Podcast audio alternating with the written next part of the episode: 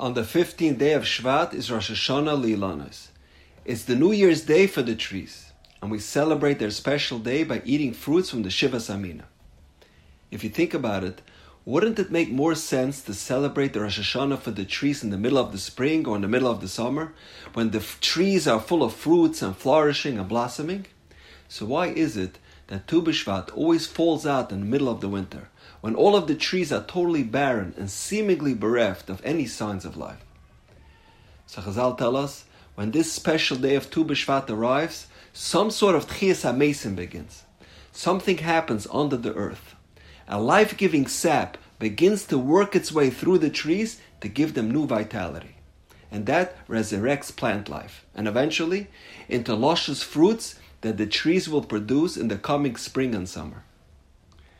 The Satmar Rebbe in the Sefer Divrei Yoel says that when the Mishnah says that Tu B'Shvat is the Rosh Hashanah for the fruits of the tree, it's alluding to our fruits, our children. He says, on Tu B'Shvat, we are judged on how we are raising our children. Are we giving them enough shade? Are we supplying them with enough water? Are we giving them the tools to blossom and grow? Are we giving them the proper attention and affection for them to prosper and flourish?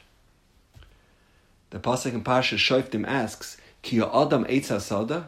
Is the tree of the field a human being?" The pasuk is asking a rhetorical question, but Chazal expound the pasuk and take it literally. A Adam Hasada. Man is compared to a tree of the field.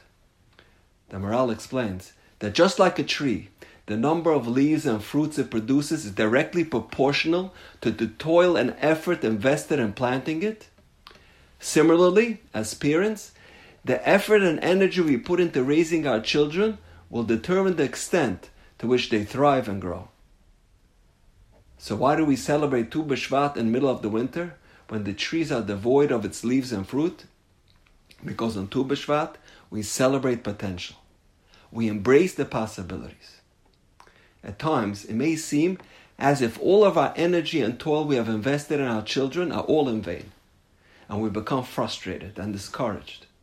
We believe that our influence on them is non existent. However, this is a misnomer, because deep in the recesses of their hearts, little seeds are taking root. Small changes are waiting for the opportunity to burst forth and blossom, resulting in significant spiritual growth. This brings to mind a beautiful idea from the Chiddushei HaRim. He asks, in Kriyishma we say, and these words which I command to you today, al you shall place them on your heart. V'shinamtam levanecha, you shall teach them to your children. As the Chiddushei HaRim, al levavecha, you shall place these words on your heart, bilvavecha, in your heart. Says the Rebbe, very often we reason with our children.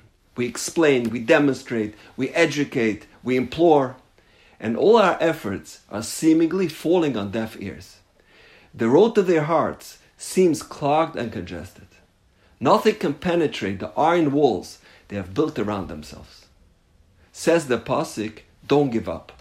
Take your words and put it al lavavecha. Place it on their hearts. Keep on teaching. Keep on persevering. Pile up your words on their hearts. Because one day their hearts will open up and all that you have taught, all your inspiration, all your encouragement will slide right into their hearts. This week we read about the miracle of Kriyas Yamsuf. The pasuk says, "Vatikach Miriam esatov biyada." She took out her drums and she led the women in song and dance. And the question is, how in the world did Miriam have musical instruments in the middle of a desert? The Yidden ran out of Mitzrayim with their shirts on their backs. Hashem had to provide them with their basic provisions. And Miriam packs a drum set in her backpack? How do we understand it? So Chazal say that during the intense slavery of the Jewish people in Mitzrayim, in the midst of their suffering, the Jewish women had a Emunah. They truly believed in their hearts that the day would come when they would be free once again. They never gave up hope that Hashem would save them.